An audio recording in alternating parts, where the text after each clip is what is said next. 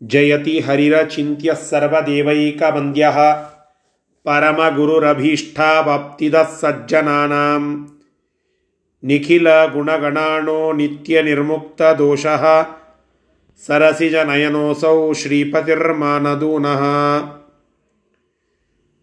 ಧರ್ಮ ವಿಜ್ಞಾನ ವೈರಾಗ್ಯ ಪರಮೈಶ್ವರ್ಯಶಾಲಿನಃ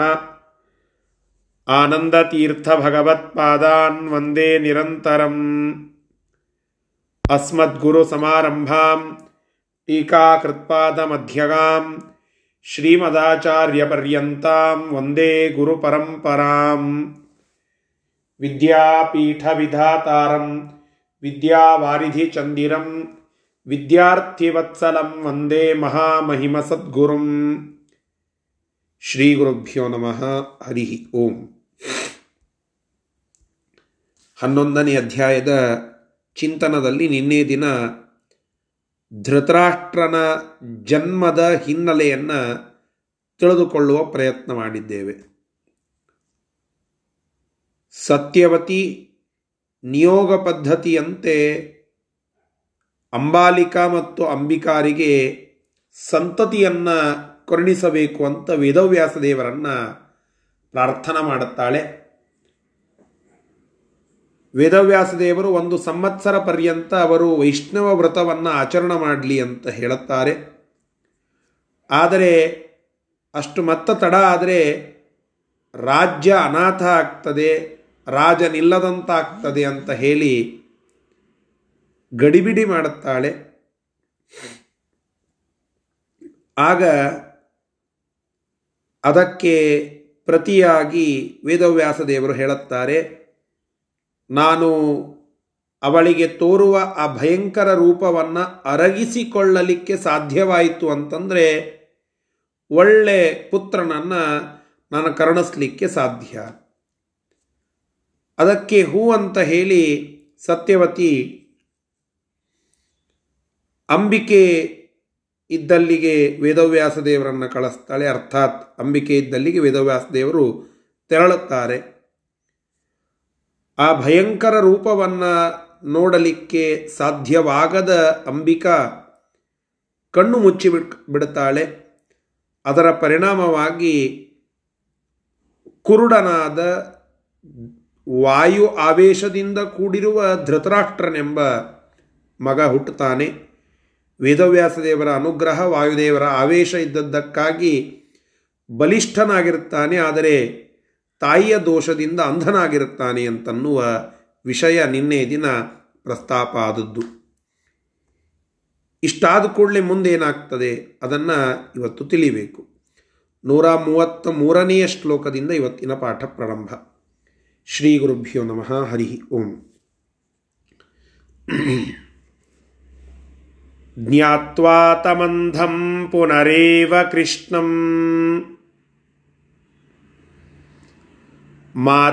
ಭ್ರವಿಜ್ಜನಯಾನ್ಯಂ ಗುಣಾಢ್ಯಂ. ಅಂಬಾಲಿಕಾಯಾಮಿತಿ ತತ್ತಥಾಕರೋತ್ ಭಯಾಚ್ಛಸಾ ಪಾಂಡುರಭುನೃಷ ನೃಪಾಧೃಕ.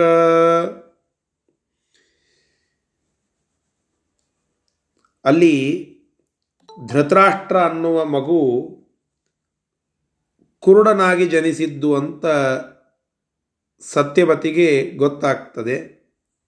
ವೇದವ್ಯಾಸದೇವರು ಅದನ್ನು ಹೇಳುತ್ತಾರೆ. ಅದಕ್ಕೆ ಕಾರಣವನ್ನು ಹೇಳುತ್ತಾರೆ. ಅಂಜಿದಳು ಅದಕ್ಕಾಗಿ ಮಗು ಕಣ್ಣು ಮುಚ್ಚಿದ್ದಕ್ಕಾಗಿ ಅವಳ ಮಗು ಕುರುಡಾಗಿ ಹುಟ್ಟಿದೆ ಅಂತ. ಅದಕ್ಕಾಗಿ ಮತ್ತೆ ದುಂಬಾಲ ಬೀಳುತ್ತಾಳೆ ಸತ್ಯವತಿ. ಇನ್ನೊಬ್ಬ ಹೆಂಡತಿ ಇದ್ದಾಳೆ ಅಂಬಾಲಿಕೆ ಅಂತ ಹೇಳಿ. ಅವಳಿಗೆ ಮತ್ತೊಬ್ಬ ಮಗನನ್ನು ಕರುಣಿಸು ಅಂತ ಹೇಳಿ. ಆಯಿತು ಅಂತ ವೇದವ್ಯಾಸದೇವರು ಹೇಳುತ್ತಾರೆ. ಆಗ ಅಂಬಾಲಿಕೆಗೆ, ನಿಯೋಗಕ್ಕೆ ವೇದವ್ಯಾಸದೇವರು ಬರ್ತಾರೆ ಅಂತ ಗೊತ್ತಿರೋದಿಲ್ಲ. ಅವಳು ಯಾರು ಬರ್ತಾರೆ ಅಂತ ಹೇಳಿ ಕಾದು ಕುಳಿತುಕೊಂಡಿರ್ತಾಳೆ. ಅಂದರೆ ಒಂದು ರೀತಿಯಾಗಿ ಕೌತುಕದಿಂದ ಕುಳಿತುಕೊಂಡಿರ್ತಾಳೆ ಆಗ ವೇದವ್ಯಾಸ ದೇವರು ಅಲ್ಲಿಗೆ ಆಗಮಿಸ್ತಾರೆ ಆಗಮಿಸಿದ ಕೂಡಲೇ ಸಾಮಾನ್ಯವಾಗಿ ಮತ್ತೆ ಅವರ ಆ ಭಯಂಕರ ರೂಪ, ಅದು ಆ ಅಂಬಾಲಿಕೆ ಎದುರಿಗೆ ಗೋಚರವಾಗ್ತದೆ. ಆಗ ಅವಳು ಕಣ್ಣು ಮುಚ್ಚಲಿಲ್ಲ. ಆದರೆ ಚಕಿತಗೊಂಡು ಬಿಟ್ಲು. ಅಂದರೆ ಅಂಜಿಕೆಯಿಂದ ಅವಳ ಮೈಬಣ್ಣ ಅದು ಬದಲಾಗಿಬಿಡುತ್ತೆ. ಹೆಂಗೆ ಬದಲಾಯಿತು ಅಂತಂದರೆ ಪಾಂಡುವರ್ಣ ಆಯಿತು ಅಂತ ಹೇಳುತ್ತಾರೆ. ಪಾಂಡುವರ್ಣ ಅಂತಂದರೆ ಏನು? ಈ ಬಿಳಿ ಮತ್ತು ಹಳದಿ ಅವೆರಡರ ಮಿಶ್ರಣ ಬಣ್ಣಕ್ಕೆ ಪಾಂಡುವರ್ಣ ಅಂತ ಕರೀತಾರೆ. ಯೆಲ್ಲೋಯಿಶ್ ಅಂತ ನಾವು ಇಂಗ್ಲೀಷ್ನಲ್ಲಿ ಅದನ್ನು ಕರೀತೇವೆ. ಪೂರ್ಣ ಬಿಳಿ ಅಲ್ಲ, ಪೂರ್ಣ ಹಳದಿ ಅಲ್ಲ, ಒಂದು ರೀತಿಯಾಗಿ ವಿಚಿತ್ರವಾದ ಮೈಬಣ್ಣ. ಈ, ಕನಕಾಂಬರಿಯ ಬಣ್ಣ ಇರ್ತದಲ್ಲ ಬಂಗಾರದ ಬಣ್ಣ, ಆ ಬಣ್ಣದ ಒಂದು ಅಂಶ ಪ್ಲಸ್ ಬಿಳಿ ಅಂಶ, ಇವೆರಡೂ ಕೂಡಿದಾಗ ಆಗುವ ಒಂದು ಮೈಬಣ್ಣ. ಅದೊಂದು ಚರ್ಮದ ವಿಕಾರ. ಆ ವರ್ಣ ಅದೊಂದು ಚರ್ಮದ ರೋಗ, ಅರ್ಥಾತ್ ರೋಗ ಅನ್ನೋದಕ್ಕಿಂತ ಒಂದು ಚರ್ಮದ ಮೈಬಣ್ಣದ ವಿಕಾರ. ಆ ರೀತಿಯಾಗಿ ಭಯದಿಂದ ಕೂಡಿದ ಅಂಬಾಲಿಕೆಗೆ ಆ ಪಾಂಡುವರ್ಣದವಳಾಗ್ತಾಳೆ. ಅದಕ್ಕಾಗಿ ಅಲ್ಲಿ ಪಾಂಡುವರ್ಣದ ಮಗನೇ ಹುಟ್ಟುತ್ತಾನೆ. ನೋಡಿ, ನಾವು ಗೀತೆಯಲ್ಲಿ ಕೇಳುತ್ತೇವೆ, ಯದ್ಭಾವಂ ತದ್ಭವತಿ ಅಂತ ಒಂದು ಮಾತು. ಗೀತೆಯಲ್ಲಿ ಕೃಷ್ಣ ಹೇಳುತ್ತಾನೆ, ನೀವು ನನ್ನನ್ನು ಹೇಗೆ ಸ್ಮರಣ ಮಾಡುತ್ತೀರೋ, ಆ ರೀತಿಯಾಗಿ ನಾನು ಗೋಚರನಾಗ್ತೇನೆ, ನಿಮಗೆ ಕಂಡು ಬರುತ್ತೇನೆ ಅಂತ ಹೇಳಿ. ನೀವು ನನ್ನನ್ನು ಹೇಗೆ ಹೇಗೆ ಸ್ಮರಣ ಮಾಡುತ್ತೀರೋ, ಹಾಗೆ ಹೇಗೆ, ಹಾಗೆ ನಾನೆಲ್ಲ ನಿಮಗೆ ಗೋಚರನಾಗ್ತಾ ಹೋಗ್ತೇನೆ ಅಂತ. ಭಗವಂತ ಆಡುವ ಮಾತು ಇದಕ್ಕೆ ಪೂರಕವಾಗಿರುವ ಮತ್ತೊಂದು ಲೈನ್ ಅದು, ಯದ್ಭಾವಂ ತದ್ಭವತಿ. ನಮ್ಮ ಮನಸ್ಸು, ನಮ್ಮ ವಿಚಾರ, ನಮ್ಮ ಭಾವನೆ, ನಮ್ಮ ದೈಹಿಕ ವಿಕಾರ ಇವೆಲ್ಲ ಹೇಗಿರುತ್ತದೋ ಹಾಗೆ ಅಲ್ಲಿ ಭಗವದ್ ಅನುಗ್ರಹ ಪ್ರಾಪ್ತ ಆಗ್ತದೆ ಅಂತ ಹೇಳಿ. ಅದಕ್ಕೆ ಪೂರಕವಾಗಿ ಇಲ್ಲಿ ಗೊತ್ತಾಗ್ತಾ ಇದೆ. ಅಂಬಿಕಾ ಕಣ್ಣು ಮುಚ್ಚಿದ್ಲು. ಭಗವಂತನನ್ನು ನೋಡಲಿಕ್ಕಾಗದೆ ಕಣ್ಣು ಮುಚ್ಚಿದ್ದಾಳೆ. ಕಣ್ಣು ಮುಚ್ಚಿದ್ದರ ಪರಿಣಾಮ ಅವಳಿಗೆ ಕುರುಡನಾದ ಮಗ ಹುಟ್ಟಿದ. ಅಂದರೆ ಭಗವಂತನನ್ನು ನೋಡಲಿಕ್ಕೆ ಅಶಕ್ಯ ಆಗುವಂತಹ ರೀತಿಯಲ್ಲಿ ಅವಳು ಭಕ್ತಿ ತೋರಿಸಲಿಲ್ಲ, ಭಯಗೊಂಡ್ಳು. ಆ ಭಯದ ವಿಕಾರವಾಗಿ ಕುರುಡ ಮಗನನ್ನು ಪಡೆಯುತ್ತಾಳೆ. ಅಂಬಾಲಿಕ ಕಣ್ಣು ಮುಚ್ಚಲಿಲ್ಲ, ಆದರೆ ಭಯದಿಂದ ಚಕಿತಳಾಗಿ ಅವಳ ಮೈಬಣ್ಣ ತಿರುಗಿತು. ಅದರ ವಿಕಾರವಾಗಿ ಮಗು ಆ ರೀತಿಯಾಗಿ ಹುಟ್ಟಿತು ಅಂತ ನಾವು ಕೇಳುತ್ತೇವೆ.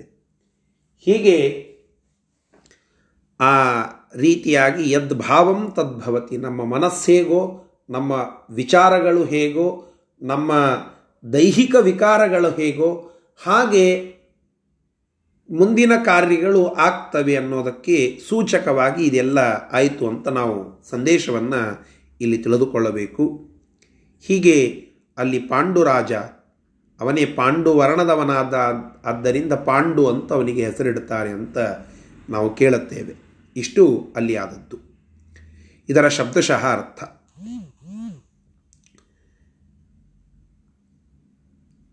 ತಮ್ ಆ ಹುಟ್ಟಿದ ಮಗು ಅವನು ಅಂಧಂ ಇತಿ ಜ್ಞಾತ್ವ. ಕುರುಡನಾಗಿದ್ದಾನೆ ಎಂಬುದನ್ನು ತಿಳಿದು ಮಾತ್ರ ಮಾತಾ, ಆ ತಾಯಿ ಸತ್ಯವತಿ,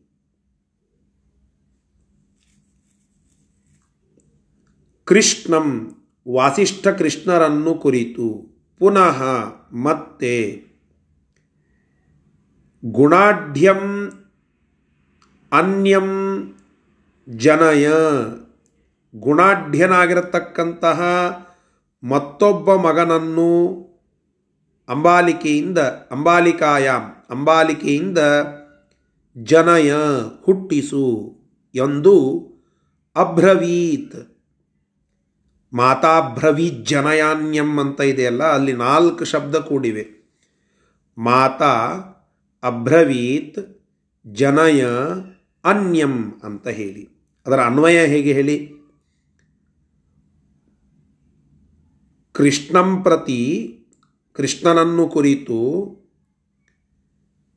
ಮಾತಾ, ಆ ತಾಯಿ ಸತ್ಯವತಿಯು ಗುಣಾಢ್ಯಂ ಗುಣವಂತನಾಗಿರುವ ಅನ್ಯಂ ಮತ್ತೊಬ್ಬ ಮಗನನ್ನು ಅಂಬಾಲಿಕಾಯಾಂ ಅಂಬಾಲಿಕೆಯಲ್ಲಿ ಜನಯ ಹುಟ್ಟಿಸು ಎಂದು ಅಬ್ರವೀತ್ ಕೇಳಿಕೊಂಡಳು. ಹೇಳಿದಳು ಅಂತ ತಾತ್ಪರ್ಯ. ಹೀಗೆ ಅನ್ವಯ ಮಾಡಿಕೊಳ್ಳಬೇಕು ಸರಿ. ಈ ರೀತಿಯಾಗಿ ಹೇಳಿದ್ಲು. ತತ್ ತಥಾ ಅಕರೋತ್. ಅದನ್ನು ವ್ಯಾಸರು ಆ ತಾಯಿ ಹೇಳಿದಂತೆ ಮಾಡಿಬಿಟ್ರು. ಆಗ ಆ ಅಂಬಾಲಿಕೆ ಎದುರಿಗೆ ಹೋಗಿ ತಮ್ಮ ಆ ರೂಪವನ್ನು ತೋರಿಸಿದಾಗ ಭಯಾತ್, ಆ ಭಯದಿಂದ ಆ ರೂಪವನ್ನು ನೋಡಿದಾಗ ಆಗುವ ಭಯದಿಂದ ಸಾ ಆ ಅಂಬಾಲಿಕೆಯು ಪಾಂಡುಹು ಪಾಂಡುವರ್ಣದ ನೃಪಾದೃಕ ಪಾಂಡುವರ್ಣದ ಮೃಷಾಧೃಕ ಸುಮ್ಮನೆ ಆ ರೂಪವನ್ನು ತೋರಿಸಿದಾಗ ಮೃಷಾಧೃಕ ಸುಮ್ಮನೆ ತೋರಿಸಿದ ಆ ಭಯಂಕರ ರೂಪವನ್ನು ನೋಡಿದಾಗ ಪಾಂಡುಹು ಅಭ, ಅಭೂತ್. ಪಾಂಡುವರ್ಣದ ಮೈಬಣ್ಣವನ್ನು ತಾಳಿದಳು ಆ ರೂಪವನ್ನು ನೋಡಿದಾಗ. ಮೃಷಾಧೃಕ ಸುಮ್ಮನೆ ತೋರಿಸಿದ ಆ ಒಂದು ರೂಪಕ್ಕೆ ಅಷ್ಟು ಭಯಗೊಂಡು, ಅಂದರೆ ಸುಮ್ಮನೆ ಅಂತ ಯಾಕೆ ಎರಡಸ್ತಾ ಹೇಳಿದರೆ, ಹಿಂದಿನ ಶ್ಲೋಕದಲ್ಲಿಯೂ ಹೇಳಿದರೆ, ಈ ಶ್ಲೋಕದಲ್ಲಿ ಅಂದರೆ ಇಂಟೆನ್ಷನಲಿ ಭಗವಂತ ಭಯ ರೂಪವನ್ನು ತೋರಿಸ್ಲಿಕ್ಕೆ ಅಂತ ಹೋಗಿಲ್ಲ. ಸುಮ್ಮನೆ ತೋರಿಸಿದ ರೂಪವೇ ಇಷ್ಟು ಭಯಂಕರ ಇತ್ತು. ಅವರಿಗೆ ತಾಳಿಕೊಳ್ಳಲಿಕ್ಕಾಗ್ತಿಲ್ಲ ಅಂತಂದರೆ ಭಗವಂತ ಏನೂ ಭಾರಿ ತೊಂದರೆ ತೆಗೆದುಕೊಂಡು ಅಥವಾ ಏನೋ ವಿಚಾರವನ್ನು ಮಾಡಿ ಮಾಡಲಾರದೆ ಇದ್ದ ರೂಪಕ್ಕೇನೆ ಇಷ್ಟು ಭಯ ಪಡ್ತಾ ಇದ್ದಾರೆ ಅಂತಂದರೆ ಇಂಟೆನ್ಷ್ನಲಿ ಭಯವನ್ನು ಕೊಡಬೇಕು ಅಂತಲೇ ಭಯ ರೂಪವನ್ನು ತೆಗೆದುಕೊಂಡು ಆ ರಾಕ್ಷಸರ ಎದುರಿಗೆ ನಿಂತರೆ ಹೇಗಾಗ್ತದೆ? ಇವರೆಲ್ಲ ಸಜ್ಜನರು, ಅಂಬಾಲಿಕಾ, ಅಂಬಿಕಾ.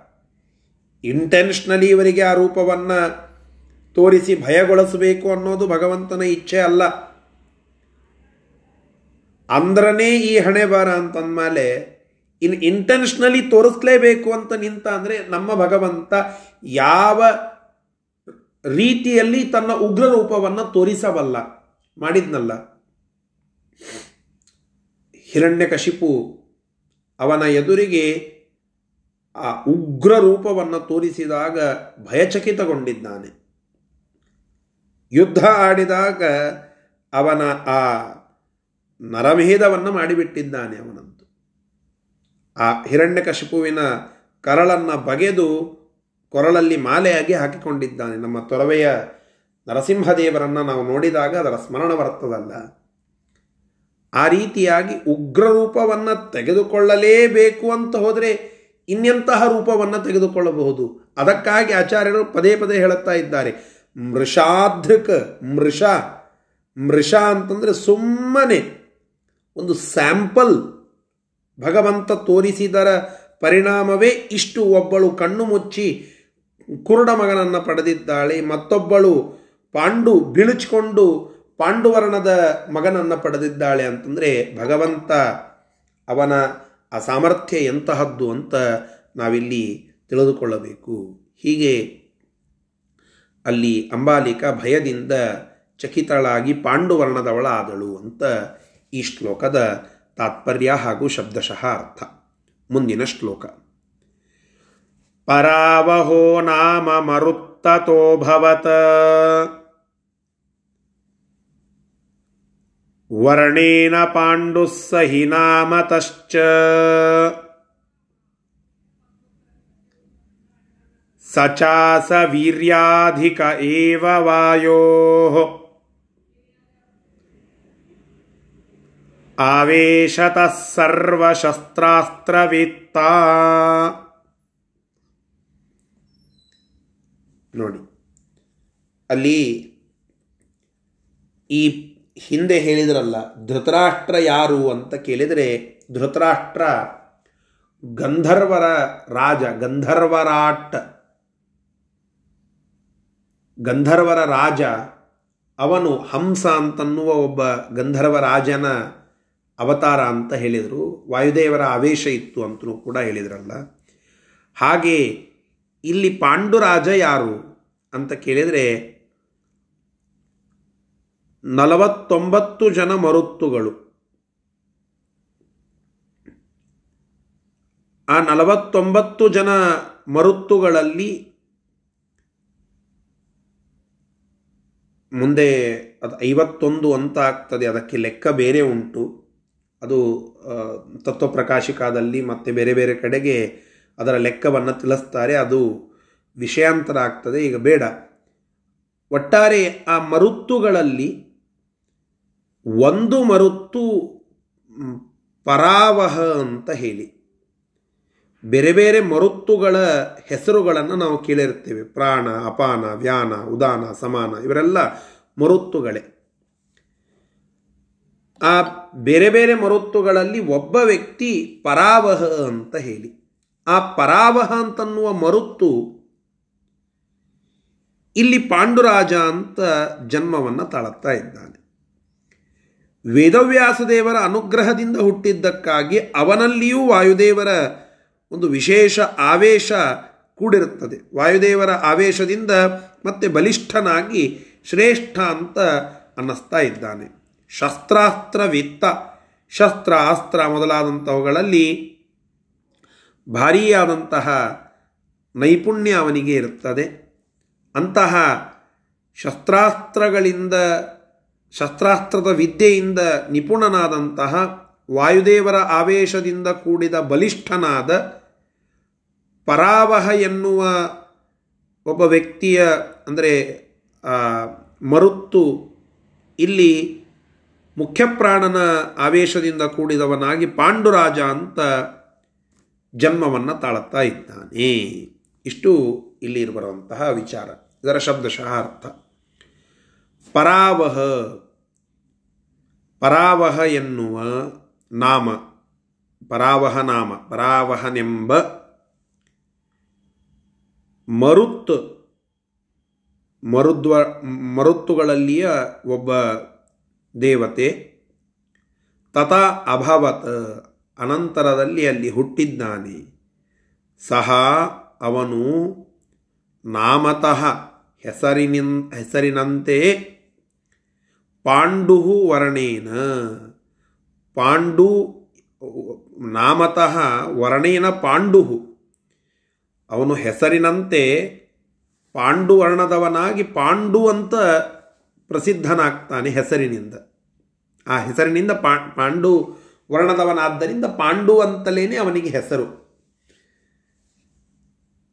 ಸಚ ಅವನು ವಾಯೋ ಆವೇಶತಃ, ವಾಯುದೇವರ ಆವೇಶ ಇದ್ದದ್ದಕ್ಕಾಗಿ, ವೀರ್ಯಾಧಿಕ ಏವ ವೀರ್ಯ ಅಂತಂದರೆ ಬಲ ಅಂತ ಅರ್ಥ. ವೀರತ್ವ ಅಂತ ಅರ್ಥ. ವೀರ್ಯ ಅಧಿಕ, ಬಲ ಅಧಿಕನಾಗಿ ಇದ್ದಂತಹ ವ್ಯಕ್ತಿಯಾದ. ಮತ್ತೆ ಸರ್ವಶಸ್ತ್ರಾಸ್ತ್ರವೇತ್ತ. ಎಲ್ಲ ರೀತಿಯಾದ ಶಸ್ತ್ರ, ಅಸ್ತ್ರಗಳ ವಿದ್ಯೆಯಲ್ಲಿ ವೇತ್ತ. ಒಳ್ಳೆ ಪ್ರಾವೀಣ್ಯವನ್ನು ಪಡೆದಂಥವನಾದ. ಇಷ್ಟು ಅಲ್ಲಿ ಬರುವಂತಹ ವಿಷಯ. ಸರಿ, ನೂರ ಮೂವತ್ತೈದನೆಯ ಶ್ಲೋಕ. ತಸ್ಮೈ ತಥಾ ಬಲವೀರ್ಯಾಧಿಕತ್ವಂ ವರಂ ಪ್ರಾದಾತ್ ಕೃಷ್ಣ ಏವಾಥ ಪಾಂಡುಂ ವಿಜ್ಞಾಯತಂ ಪ್ರಾಹ ಪುನಶ್ಚ ಮಾತಾ ನಿರ್ದೋಷಮನ್ಯಂ ಜನಯೋತ್ತಮಂ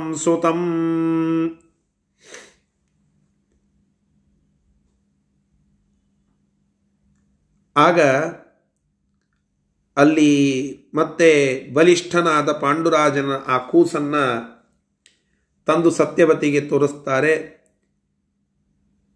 ವ್ಯಾಸರು ಆ ಕೂಸು ಒಳ್ಳೆ ಬಲಿಷ್ಠನಾಗಲಿ ಅಂತ ಅನುಗ್ರಹ ಮಾಡುತ್ತಾರೆ. ಆದರೆ ಸತ್ಯವತಿ ನೋಡುತ್ತಾಳೆ, ಮೈಯೆಲ್ಲ ಬೆಳಚಿಕೊಂಡಿತ್ತು. ಪಾಂಡು ವರ್ಣದ ಆ ಮಗುವನ್ನು ನೋಡಿದ ಕೂಡಲೇ ಮತ್ತೆ ಭಗವಂತನನ್ನು ಕೀಳ್ಕೊಳ್ಳುತ್ತಾಳೆ ಇಲ್ಲಪ್ಪ, ಒಂದನೇ ಮಗು ಕುರುಡಾಯಿತು, ಎರಡನೇ ಮಗು ಪಾಂಡುವರ್ಣದ ಆ ಒಂದು ಒಂದು ರೀತಿಯಲ್ಲಿ ಅದೊಂದು ರೋಗ. ಬಿಳುಚ್ಕೊಂಡು ಇರುವ ಮಗುವನ್ನು ಪಡೆದಿದ್ದಾಳೆ. ಇನ್ನೊಮ್ಮೆ ನಾನು ಅಂಬಾಲಿಕೆಗೆ ಹೇಳುತ್ತೇನೆ, ಆ ರೂಪವನ್ನು ನೋಡಿದಾಗ ಅಂಜಬೇಡ ಅಂತ ಹೀಗಾಗಿ ಮತ್ತೊಂದು ಮಗುವನ್ನು ಅನುಗ್ರಹ ಮಾಡುವಂತ ವೇದವ್ಯಾಸ ದೇವರಲ್ಲಿ ಕೇಳಿಕೊಳ್ಳುತ್ತಾಳೆ. ಅದಕ್ಕೆ ವೇದವ್ಯಾಸ ದೇವರು ಸರಿ ಅಂತ ಉತ್ತರವನ್ನು ಕೊಟ್ಟು, ಆಗಲಿ, ಅಸ್ತು ಅಂತ ಹೇಳಿ ಮತ್ತೆ ಅನುಗ್ರಹವನ್ನು ಮಾಡುತ್ತಾರೆ. ನೋಡಿ, ನಾವು ಇದರಿಂದ ಒಂದು ಸಂದೇಶವನ್ನು ಪಡೆದುಕೊಳ್ಳಬೇಕಿಲ್ಲಿ. ನಾವು ಎಷ್ಟು ಬಾರಿ ಬಯಕೆಯನ್ನು ಇಟ್ಟರೂ ಕೂಡ ಭಗವಂತ ಒಲ್ಲೆ ಅಂತ ಅನ್ನೋದಿಲ್ಲ. ಆದರೆ ಭಗವಂತ ವರ ಕೊಡುತ್ತಾನೆ. ಭಗವಂತ ನಮ್ಮನ್ನು ಹತ್ತಿರಕ್ಕೆ ತಂದುಕೊಂಡು ವರ ಕೊಡಲಿಕ್ಕೆ ಪ್ರಯತ್ನ ಮಾಡುತ್ತಾನೆ. ಆದರೆ ಆ ಭಗವಂತನ ವರವನ್ನು ಅರಗಿಸಿಕೊಳ್ಳಲಿಕ್ಕೆ ಮುಖ್ಯವಾಗಿ ನಮಗೆ ಬೇಕಾಗುವುದು ಯೋಗ್ಯತೆ. ಆ ಯೋಗ್ಯತೆ ಯಾವುದು ಅಂತಂದರೆ ಅದೇ ಭಕ್ತಿ. ಭಕ್ತಿ ಎಂಬುವ ಯೋಗ್ಯತೆ ಅದು ನಮ್ಮಲ್ಲಿ ಇತ್ತು ಅಂತಂದರೆ ಭಗವಂತ ಕೊಟ್ಟಿರುವ ವರ ನಮಗೆ ರುಚಿಸ್ಲಿಕ್ಕೆ ಸ್ಟಾರ್ಟ್ ಆಗ್ತದೆ. ಅದು ನಮಗೆ ತೃಪ್ತಿಯನ್ನು ಕೊಡುತ್ತದೆ. ಇಲ್ಲದೇ ಇದ್ದರೆ ನಾವು ಅತೃಪ್ತರಾಗ್ತೇವೆ. ಇಲ್ಲದೇ ಇದ್ದರೆ ದೋಷಗಳು ಪೂರ್ಣ ಮಟ್ಟಕ್ಕೆ ನಮ್ಮಲ್ಲಿ ಉಳಿದುಕೊಳ್ಳಲಿಕ್ಕೆ ಸ್ಟಾರ್ಟ್ ಆಗ್ತವೆ.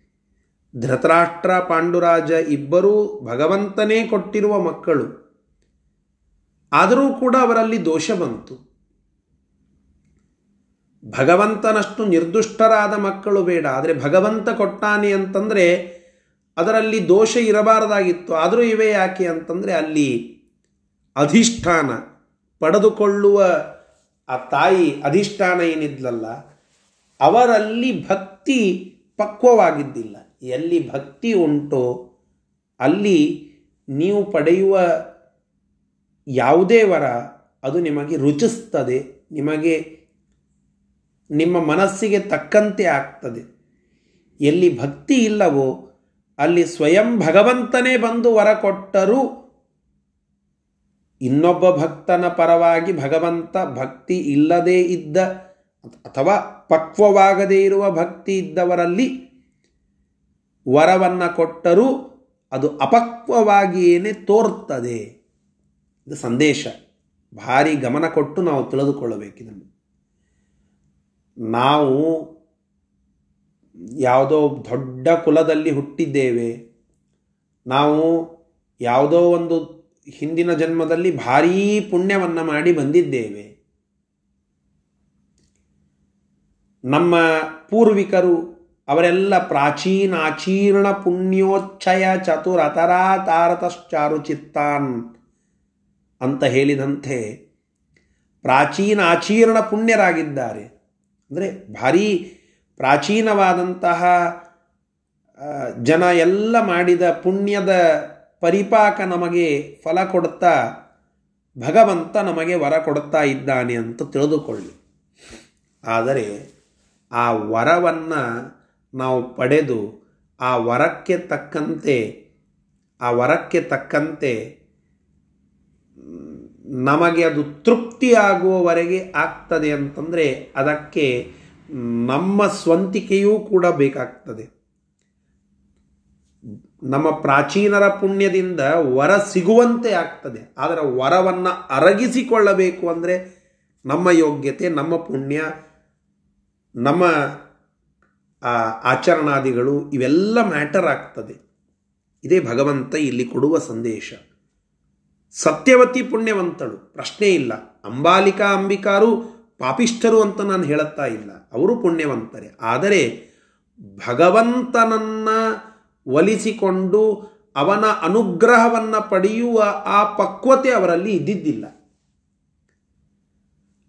ಅಲ್ಲಿ ಆ ಸತ್ಯವತಿ ಮಾಡಿದ ಪುಣ್ಯದ ಪ್ರಭಾವದಿಂದ ಮಗುವನ್ನು ಇವರು ಪಡಿಲಿಕ್ಕೆ ಹೋದಾಗಲೂ ಇವರಲ್ಲಿ ಆ ಪಕ್ವತೆ ಇಲ್ಲದೆ ಇದ್ದದ್ದಕ್ಕಾಗಿ ಮಕ್ಕಳು ಪೂರ್ಣ ಮಟ್ಟಕ್ಕೆ ಗುಣಾಢ್ಯರು ಅಂತ ಆಗಲಿಲ್ಲ. ಆ ಸಂದೇಶ ಇಲ್ಲಿ ಗೊತ್ತು ಮಾಡಿಕೊಳ್ಳಬೇಕಾಗಿದೆ ಇಷ್ಟು ಈ ಶ್ಲೋಕದಲ್ಲಿ ನಾವು ಸಂದೇಶ ಹಾಗೂ ಒಂದು ಕಥಾಭಾಗ ಎರಡೂ ಕೂಡ ತಿಳಿದುಕೊಳ್ಳಲಿಕ್ಕೆ ಅವಕಾಶ ಉಂಟು. ಧೃತರಾಷ್ಟ್ರ ಮತ್ತು ಪಾಂಡುರಾಜ ಇಬ್ಬರ ಜನ್ಮ ಅಲ್ಲಿ ಆಗಿದೆ ಇಷ್ಟು ಇಲ್ಲಿ ಹೇಳಿದರು. ಇದರ ಶಬ್ದಶಃ ಅರ್ಥವನ್ನು ಈಗ ನೋಡೋಣ. ತಸ್ಮೈ, ಆ ಪಾಂಡು ರಾಜನಿಗೂ ಕೂಡ ತಥಾ ಅದೇ ರೀತಿಯಾಗಿ ಬಲ ವೀರ್ಯ ಅಧಿಕತ್ವಂ ವರಂ ಕೃಷ್ಣ ಪ್ರಾದಾತ್. ಬಲ ಮತ್ತು ವೀರ್ಯ ಇವುಗಳಲ್ಲಿ ಆಧಿಕ್ಯವನ್ನು, ಅಂದರೆ ಅವುಗಳಲ್ಲಿ ಶ್ರೇಷ್ಠತೆಯನ್ನು ವರಂ, ವರರೂಪವಾಗಿ ಕೃಷ್ಣ ಪ್ರಾದಾತ. ವಾಸಿಷ್ಠ ಕೃಷ್ಣರಾದ ವೇದವ್ಯಾಸ ದೇವರು ಪ್ರಾದಾತ ಕೊಟ್ಟಂಥವರಾದರು ಅಥ ಅನಂತರದಲ್ಲಿ ಪುನಃ ಮತ್ತೆ ಮಾತಾ ಆ ಸತ್ಯವತಿ ತಮ್ ಆ ಪರಮಾತ್ಮನನ್ನ ಕುರಿತು ವಿಜ್ಞಾಯ ಪ್ರಾರ್ಥನ ಮಾಡಿಕೊಂಡಳು. ಪ್ರಾಹ ಆ ಪ್ರಾರ್ಥನೆ ಜೊತೆಗೆ ಕೆಲವು ಮಾತುಗಳನ್ನು ಹೇಳಿದ್ಲು. ಏನು ಅಂತಂದರೆ ಪ್ರಾಹ ಅನ್ನೋದು ವೇದವ್ಯಾಸರಿಗೂ ಅನ್ವಯ ಆಗುವಂತೆ ಕೂಡಿಸ್ಕೊಳ್ಳಬಹುದು. ನಿರ್ದೋಷಂ ಅನ್ಯಂ. ನಿರ್ದುಷ್ಟನಾದ ಒಬ್ಬ ಉತ್ತಮ ಮಗನನ್ನು ನೋಡಿ. ನಿರ್ದುಷ್ಟನಾದ ಅಂತಂದರೆ ಹಿಂದೆ ಇರುವಂಥವರಿಗೆ ದೋಷ ಇದೆ ಅಂತ ತಾತ್ಪರ್ಯ. ಧೃತರಾಷ್ಟ್ರನಿಗೆ ಕಣ್ಣಿನ ದೋಷ. ಪಾಂಡುರಾಜನಿಗೆ ಚರ್ಮದ ದೋಷ. ಹೀಗೆ ಒಬ್ಬೊಬ್ಬರಿಗೆ ಒಂದೊಂದು ರೀತಿಯಾದ ದೋಷ ಉಂಟು. ಆ ದೋಷ ಇಲ್ಲದ, ಇಲ್ಲಿ ಶಬ್ದ ಬೇರೆ ಆಯಿತು ನೋಡಿ ಅವಳ ಪ್ರಾರ್ಥನೆಯಲ್ಲಿ. ದೋಷ ಇಲ್ಲದ, ನಿರ್ದೋಷಂ, ಅನ್ಯಂ, ಮತ್ತೊಬ್ಬ ಮಗುವನ್ನು ಉತ್ತಮಂ ಉತ್ತಮನಾದಂಥವನ್ನು ಜನ, ಸುತಂ, ಮಗನನ್ನು ಜನಯ, ಹುಟ್ಟಿಸು ಅಂತ ಪ್ರಾಹ. ಆ ರೀತಿಯಾಗಿ ವೇದವ್ಯಾಸ ದೇವರಲ್ಲಿ ಪ್ರಾರ್ಥನೆ ಮಾಡಿಕೊಂಡು ಹೇಳುತ್ತಾ ಇದ್ದಾಳೆ ಆ ಸತ್ಯವತಿ ಆಗ ಭಗವಂತ ಅಸ್ತು ಅಂತ ಅಂದು ಮತ್ತೊಬ್ಬ ಮಗನನ್ನು ಕರುಣಿಸ್ತಾನೆ ಅದರ ವಿಚಾರವನ್ನು ಮುಂದಿನ ಶ್ಲೋಕದಲ್ಲಿ ಹೇಳುತ್ತಾ ಇದ್ದಾರೆ ಉಕ್ವೇತಿ ಕೃಷ್ಣಂ ಪುನರೇವ ಚ ಸ್ನುಷಾಂ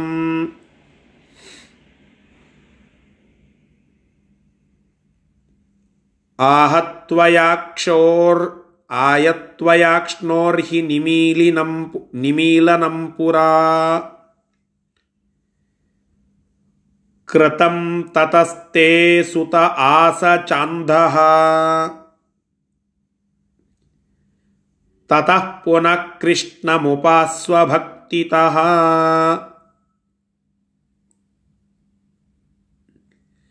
ಆಗ ವೇದವ್ಯಾಸ ದೇವರು ಸತ್ಯವತಿಯ ಮಾತಿಗೆ ಅಸ್ತು ಅಂತ ಹೇಳುತ್ತಾರೆ ಮತ್ತೆ ಸತ್ಯವತಿ ಆ ತನ್ನ ಸೊಸೆಯನ್ನು ಕುರಿತು ಮಾತನಾಡುತ್ತಾಳೆ. ಅವಳಿಗೆ ಹೇಳುತ್ತಾಳೆ ಅಂಬಾಲಿಕಾಳಿಗೆ ನೋಡಮ್ಮ, ನೀನು ಹಿಂದೆ ಆ ದೇವರನ್ನು ನೋಡಿದಾಗ ಕಣ್ಣು ಮುಚ್ಚಿಕೊಂಡೆ.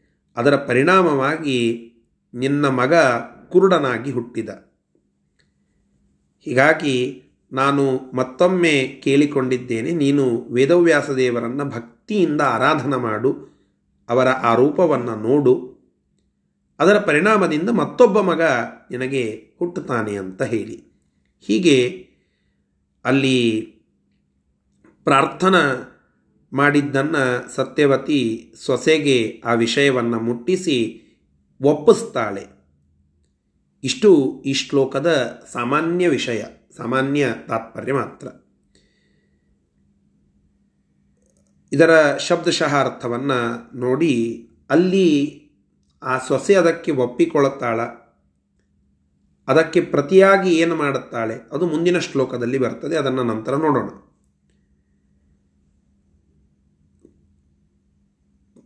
ಪುನಃ ಮತ್ತೆ ಕೃಷ್ಣಂ ಉಕ್ತ ವ್ಯಾಸರನ್ನ ಕುರಿತು ಈ ರೀತಿಯಾಗಿ ಹೇಳಿ.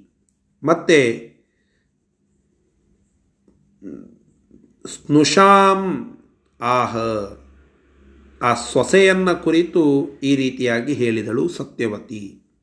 ಏನಂತ? ತ್ವಯ ನಿನ್ನಿಂದ ಪುರ ಈ ಹಿಂದೆ ಅಕ್ಷ್ಣೋಹಿ ನಿಮೀಲನಂ ಕೃತಂ. ಕಣ್ಣುಗಳು ಮುಚ್ಚಲ್ಪಟ್ಟಿವೆ. ಆ ಸಂದರ್ಭದಲ್ಲಿ ಕಣ್ಣುಗಳು ಮುಚ್ಚಲ್ಪಟ್ಟಿವೆ. ತತಃ ಆದ್ದರಿಂದ ತೇ ನಿನಗೆ ಅಂಧಃ ಸುತಃ ಆಸ. ಕುರುಡನಾಗಿರತಕ್ಕಂತಹ ಸುತ ಮಗ ಆಸ ಹುಟ್ಟಿದ್ದಾನೆ. ತತಃ ಈ ಕಾರಣದಿಂದಾಗಿ ಪುನಃ ಮತ್ತೆ ಕೃಷ್ಣಂ ವೇದವ್ಯಾಸದೇವರನ್ನು ಭಕ್ತಿತಃ ಆ ಶಬ್ದ ಬಾಹಾರಿ ಮುಖ್ಯವಾದದ್ದು. ಭಕ್ತಿತಃ, ಪೂರ್ಣ ಭಕ್ತಿಯಿಂದ ಉಪಾಸ್ವ, ಉಪಾಸನ ಮಾಡುವಂಥವಳಾಗು ಅಂತ ಆ ರೀತಿಯಾಗಿ ಸೊಸೆಗೆ ಹೇಳುತ್ತಾಳೆ ಸತ್ಯವತಿ. ಆ ರೀತಿಯಾಗಿ ಹೇಳಿದಾಗ ಸೊಸೆಯ ರಿಪ್ಲೈ ಏನಿತ್ತು ಅಥವಾ ಸೊಸೆ ಅದಕ್ಕೆ ಯಾವ ರೀತಿಯಾಗಿ ಪ್ರತಿಕ್ರಿಯೆಯನ್ನು ನೀಡುತ್ತಾಳೆ, ಅದರ ಪರಿಣಾಮದಿಂದ ಪ್ರತಿಯಾಗಿ ಯಾವ ರೀತಿಯಾದ ಮಗು ಹುಟ್ಟುತ್ತದೆ ಅದನ್ನು ಮುಂದೆ ಹೇಳುತ್ತಾ ಇದ್ದಾರೆ. ಇತೀರಿತಾಪ್ಯಸ್ಯ ಹಿಮಾಯಯಾಸ ಭೀತಾ ಭುಜಿಷ್ಯಾಂ ಕುಮತಿರ್ನ್ಯಯೋಜಯತ. ಸಾತಂ ಪರಾನಂದತನುಂ ಗುಣಾರ್ಣವಂ.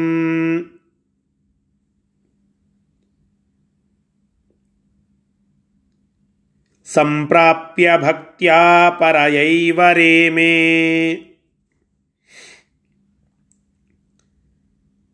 ಸತ್ಯವತಿ ಈ ರೀತಿಯಾಗಿ ಮಾತನಾಡಿದ್ದನ್ನು ಸೊಸೆ ಕೇಳುತ್ತಾಳೆ. ಆಯಿತು ಅಂತ ಹೇಳುತ್ತಾಳೆ. ಹೇಳಿದಾಗ ವೇದವ್ಯಾಸ ದೇವರ ಇಚ್ಛಾ ಬಲಾನೂ ಇರುತ್ತದೆ. ಮುಖ್ಯ ಅದೇ ಸಂಕಲ್ಪ, ಭಗವಂತನ ಸಂಕಲ್ಪ. ಆ ಅಂಬಿಕಾಳಿಗೆ ಒಂದು ದುರ್ಬುದ್ಧಿಯನ್ನು ಕೊಡುತ್ತಾನೆ. ಅಂಬಿಕಾ ಆ ರೂಪವನ್ನು ನೋಡಿ ಭಾರೀ ಗಾಬರಿಯನ್ನು ಪಟ್ಟಿರುತ್ತಾಳೆ. ಸಿಕ್ಕಾಪಟ್ಟಿ ಗಾಬರಿ ಪಟ್ಟಿರುತ್ತಾಳೆ ಅಂಬಿಕಾ. ಕಣ್ಣು ಮುಚ್ಚಿದಂತಹ ಸೊಸೆ. ಸಿಕ್ಕಾಪಟ್ಟಿ ಗಾಬರಿಯನ್ನು ಪಟ್ಟಿರುತ್ತಾಳೆ ಅವಳಿಗೆ ಅದನ್ನು ತಡೆದುಕೊಳ್ಳಲಿಕ್ಕೆ ಸಾಮರ್ಥ್ಯ ಇರೋದಿಲ್ಲ. ಆದರೆ ಮತ್ತು ತಾಯಿ ಸಮಾನಳಾಗಿರತಕ್ಕಂತಹ ಅತ್ತೆ ಇದನ್ನೆಲ್ಲ ಹೇಳಿದ್ದಾಳೆ. ಮತ್ತೇನು ಮಾಡಬೇಕು ಅಂತ ಹೇಳಿ, ಆಯಿತು ಅಂತ ಹೇಳಿ ಆ ಕೋಣೆಯಲ್ಲಿ ತನ್ನ ದಾಸಿಯನ್ನು ಒಪ್ಪಿಸಿ ಕೂಡಿಸ್ತಾಳೆ. ನೀನು ವೇದವ್ಯಾಸರು ಹೀಗೆ ಬರ್ತಾರೆ. ಅವರನ್ನು ನಮಸ್ಕರಿಸು, ಅವರ ರೂಪವನ್ನು ನೋಡು ಅಂತ ಹೇಳಿ ಒಳಗಡೆ ಕಲಿಸ್ತಾಳೆ. ಇದು ದುರ್ಬುದ್ಧಿ. ಒಂದು ಕಡೆಯಿಂದ ಇದು ಕುಮತಿ, ದುರ್ಬುದ್ಧಿ ಅಂತಾದರೆ ಇನ್ನೊಂದು ಕಡೆಯಿಂದ ಭಗವಂತನ ಇಚ್ಛಾಬಲ. ಭಗವಂತನ ಒಂದು ಸಂಕಲ್ಪ. ಭಗವಂತ ಆ ರೀತಿಯಾಗಿ ದಾಸಿಯಿಂದಲೇ ಮಗನನ್ನು ಪಡಿಬೇಕು. ಇದಕ್ಕೆ ಯಾಕೆ ಆ ರೀತಿಯಾಗಿ ಸಂಕಲ್ಪ ಪಟ್ಟ ಅಂತಕ್ಕೆ ಉತ್ತರ ಇಲ್ಲ? ಭಗವಂತನ ಸಂಕಲ್ಪ, ಭಗವಂತನ ಇಚ್ಛ. ಮರ್ಜಿ ಅಂತೇವಲ್ಲ. ಇದು ಪರಮಾತ್ಮನ ಮರ್ಜಿ. ಅದಕ್ಕೆ ಉತ್ತರ ಇಲ್ಲ. ಆ ರೀತಿಯಾಗಿ ವಿಚಾರ ಮಾಡಿದ್ದಾನೆ. ಅದರ ಪರಿಣಾಮವಾಗಿ ಅಲ್ಲಿ ದಾಸಿ ಮುಂದೆ ಬಂದಿದ್ದಾಳೆ. ದಾಸಿಯನ್ನು ಭಗವಂತ ನೋಡುತ್ತಾನೆ. ತನ್ನ ಉಗ್ರ ರೂಪವನ್ನು ಅವಳಿಗೂ ತೋರಿಸ್ತಾನೆ. ಆದರೆ ನೋಡಿ ಎಷ್ಟು ವಿಚಿತ್ರ ಇರುತ್ತದೆ. ಇವರಿಬ್ಬರು ರಾಣಿಯರು, ರಾಜಪುತ್ರಿಯರು, ರಾಜಪತ್ನಿಯರು, ಮಹಾರಾಣಿಯರು, ಎಲ್ಲ ರೀತಿಯಾದ ಅವಕಾಶ ಇತ್ತು. ಆದರೆ ಇವರು ಭಗವಂತನ ರೂಪವನ್ನು ಕಂಡುಕೊಂಡು ಅದಕ್ಕೆ ಪ್ರತಿಯಾಗಿ ಮಕ್ಕಳನ್ನು ನಿರ್ದುಷ್ಟರಾಗಿ ಪಡೀಲಿಕ್ಕೆ ಆಗಲಿಲ್ಲ.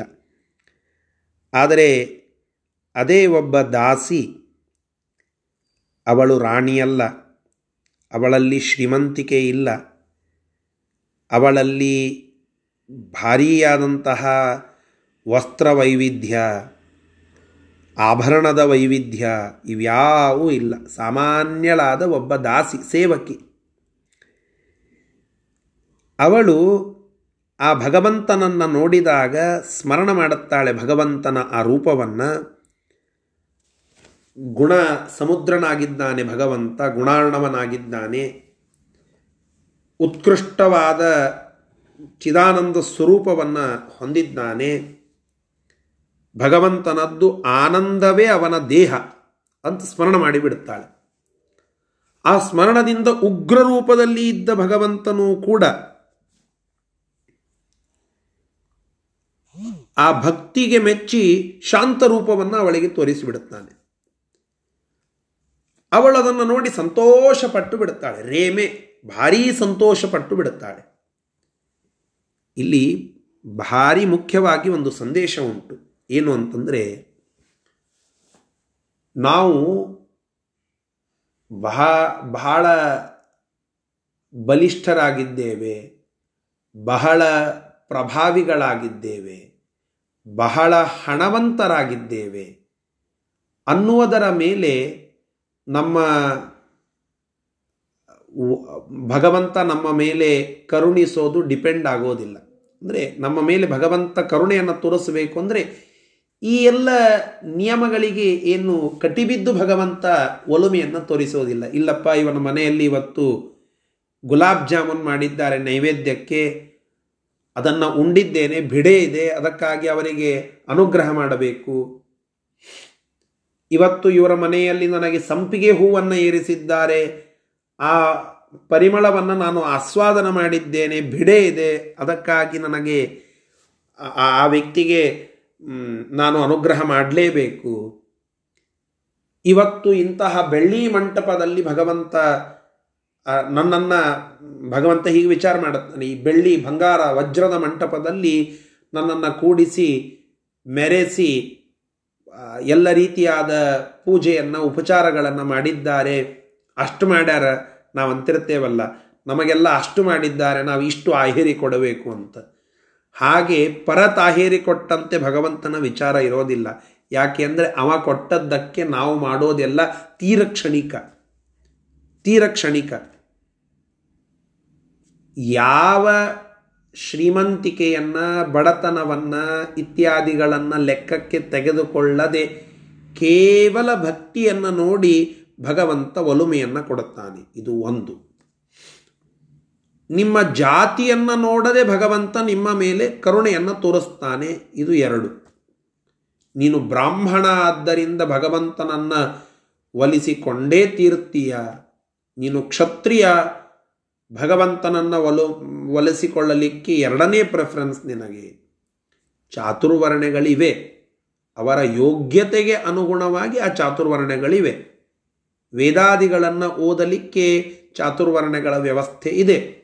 ಸಮಾಜ ನಡೆಸಲಿಕ್ಕೆ ಚಾತುರ್ವರ್ಣದ ವ್ಯವಸ್ಥೆ ಇದೆ. ಆದರೆ ಶುದ್ರನಾದ ವ್ಯಕ್ತಿ ಭಗವಂತನನ್ನು ಪಡೀಲಿಕ್ಕೆ ಅಶಕ್ತ ಅಂತ ದಯವಿಟ್ಟು ಯಾರು ತಿಳಿದುಕೊಳ್ಳುವ ಪ್ರಸಂಗ ಇಲ್ಲ. ಯಾಕೆ ಅಂದರೆ ಒಬ್ಬ ದಾಸಿ. ನೈಷಾದ ದಶು ಶುಭೇಶ ಕೃದಂಡ ಜನಿ ದೋಷಾಚರಾದಿ ಶುಭದೋ. ವಾದರಾಜ ತೀರ್ಥ ಹೇಳುತ್ತಾರಲ್ಲ. ದೋಷಾಗ್ರ ಜನ್ಮ ಮೃತಿ ನೈಷಾದ ಯೋಷಿ ದಶು ನೈಷಾದ ಅಂದ್ರೇನು? ಬೇಡ. ಬೇಡ ಜಾತಿಯವಳು. ಇವತ್ತು ಶೆಡ್ಯೂಲ್ಡ್ ಟ್ರೈಬ್ ಅಂತ ನಾವೇನು ಕರಿತೇವೆ? ಎಷ್ಟಿ. ಆ ಜನಾಂಗದ ಬೇಡತಿ ಅವಳು, ಆ ಶಬರಿ, ಅವಳು ತಪಸ್ಸನ್ನು ಮಾಡಿ ಭಕ್ತಿ ತೋರಿಸಿದಾಗ ಅವಳಿಗೆ ನೀನು ಒಲದಿದ್ದೀಯ. ಅವಳಿಗೆ ನೀನು ಒಲದಿದ್ದೀಯ. ಇಂತಹ ಹತ್ತಾರು ಉದಾಹರಣೆಗಳನ್ನು ನಾನು ತೋರಿಸಬಹುದು. ರಾಕ್ಷಸ ಕುಲದಲ್ಲಿ ಹುಟ್ಟಿದ ಗುಣವರಿಷ್ಠನಾದ ಪ್ರಹ್ಲಾದನನ್ನು ನೀನು ಅನುಗ್ರಹ ಮಾಡಿದ್ದೀಯ. ಚಿಕ್ಕ ಬಾಲಕನಾದ ಧ್ರುವನನ್ನು ನೀನು ಹಾರೈಸಿದ್ದೀಯ. ಹೀಗಿರುವಾಗ ಒಬ್ಬ ದಾಸಿ ಭಕ್ತಿ ತೋರಿಸಿದಾಗ ಭಗವಂತ ಅವಳ ಮೇಲೆ ಒಲುಮೆಯನ್ನು ತೋರಿಸಿ ನಿರ್ದುಷ್ಟನಾದ ಮಗನನ್ನು ಕೊಡುತ್ತಾನೆ. ರಾಣಿಯರು ಬಂದರೂ ಅವರಿಗೆ ನಿರ್ದುಷ್ಟ ಮಗ ಸಿಗಲಿಲ್ಲ. ಯಾಕೆ? ಅಲ್ಲಿ ಭಕ್ತಿ ಇಲ್ಲ. ಅಂತಸ್ತಿರಬಹುದು, ಭಕ್ತಿ ಇಲ್ಲ. ಜಾತಿ ಇರಬಹುದು, ಭಕ್ತಿ ಇಲ್ಲ. ದಾಸಿ ಅವಳಲ್ಲಿ ಜಾತಿ ಇಲ್ಲ. ಅವಳಲ್ಲಿ ಶ್ರೀಮಂತಿಕೆ ಇಲ್ಲ. ಇಷ್ಟೆಲ್ಲ, ಏನೂ ಇಲ್ಲದೇ ಇದ್ದಾಗಲೂ ಅವಳಿಗೆ ಏನೂ ಇಲ್ಲದ ಮಗನನ್ನು ಕೊಟ್ಟ, ಏನಿಲ್ಲ, ದೋಷ ಇಲ್ಲದ ಮಗನನ್ನು ಕೊಟ್ಟ. ಎಲ್ಲ ಇದ್ದವರಿಗೆ, ಎಲ್ಲ ಇರುವ ಮಗನನ್ನು ಕೊಟ್ಟ, ಏನು? ಏನೋ ಒಂದಿಷ್ಟು ದೋಷಗಳಿರುವ ಮಗನನ್ನು ಕೊಟ್ಟ. ಹೀಗೆ ಭಗವಂತನ ಒಲುಮೆ ಅದು ನಮ್ಮ ಜಾತಿ, ನಮ್ಮ ಅಂತಸ್ತಿನ ಮೇಲೆ ನಿರ್ಧರಿತವಾಗೋದಲ್ಲ. ನಮ್ಮ ಭಕ್ತಿ, ನಮ್ಮ ಭಾವ, ನಮ್ಮ ಕರ್ಮಾಚರಣ, ನಮ್ಮ ಶುದ್ಧಿ, ನಮ್ಮ ಭಾವಶುದ್ಧಿ, ನಮ್ಮ ದೇಹಶುದ್ಧಿ ಇವೆಲ್ಲದರ ಮೇಲೆ ಭಗವಂತ ನಮ್ಮನ್ನು ಕರುಣಿಸ್ತಾನೆ. ಇದೇ ನಿರ್ಣಯ. ಇವತ್ತಿನ ಪಾಠದ ಸಂದೇಶ ಇಷ್ಟು. ಆ ಮಗು ಯಾರು ಅನ್ನೋದನ್ನು ನಾಳೆ ದಿನ ನಾವು ತಿಳಿದುಕೊಳ್ಳೋಣ. ಇಷ್ಟು ಈ ಪಾಠದ ಸಂದೇಶ. ಈ ಶಬ್ದ, ಈ ಶ್ಲೋಕದ ಶಬ್ದಶಃ ಅರ್ಥವನ್ನು ನೋಡಿ ಇವತ್ತಿನ ಪಾಠವನ್ನು ಮುಕ್ತಾಯಗೊಳಿಸೋಣ. ಇತೀರಿತ ಈ ರೀತಿಯಾಗಿ ಸತ್ಯವತಿ ಸೊಸೆಗೆ ಹೇಳಿದಾಗ, ಅಸ್ಯ ಆ ವೇದವ್ಯಾಸ ದೇವರ ಮಾಯಯ ಮಾಯಾಶಕ್ತಿಯಿಂದ ಸಾ ಆ ಅಂಬಿಕಾ ಭೀತ, ಅತ್ಯಂತ ಭೀತಳಾಗಿ ಕುಮತಿ ಕೆಟ್ಟ ಬುದ್ಧಿಯುಳ್ಳವಳಾಗಿ ಭುಜಿಷ್ಯಾಂ ತನ್ನ ದಾಸಿಯನ್ನು ನ್ಯಯೋಜಯತ. ಅವಳನ್ನು ಮುಂದೆ ಮಾಡಿ ಅವಳನ್ನು ಒಳಗಡೆ ಕಳಿಸಿದಳು.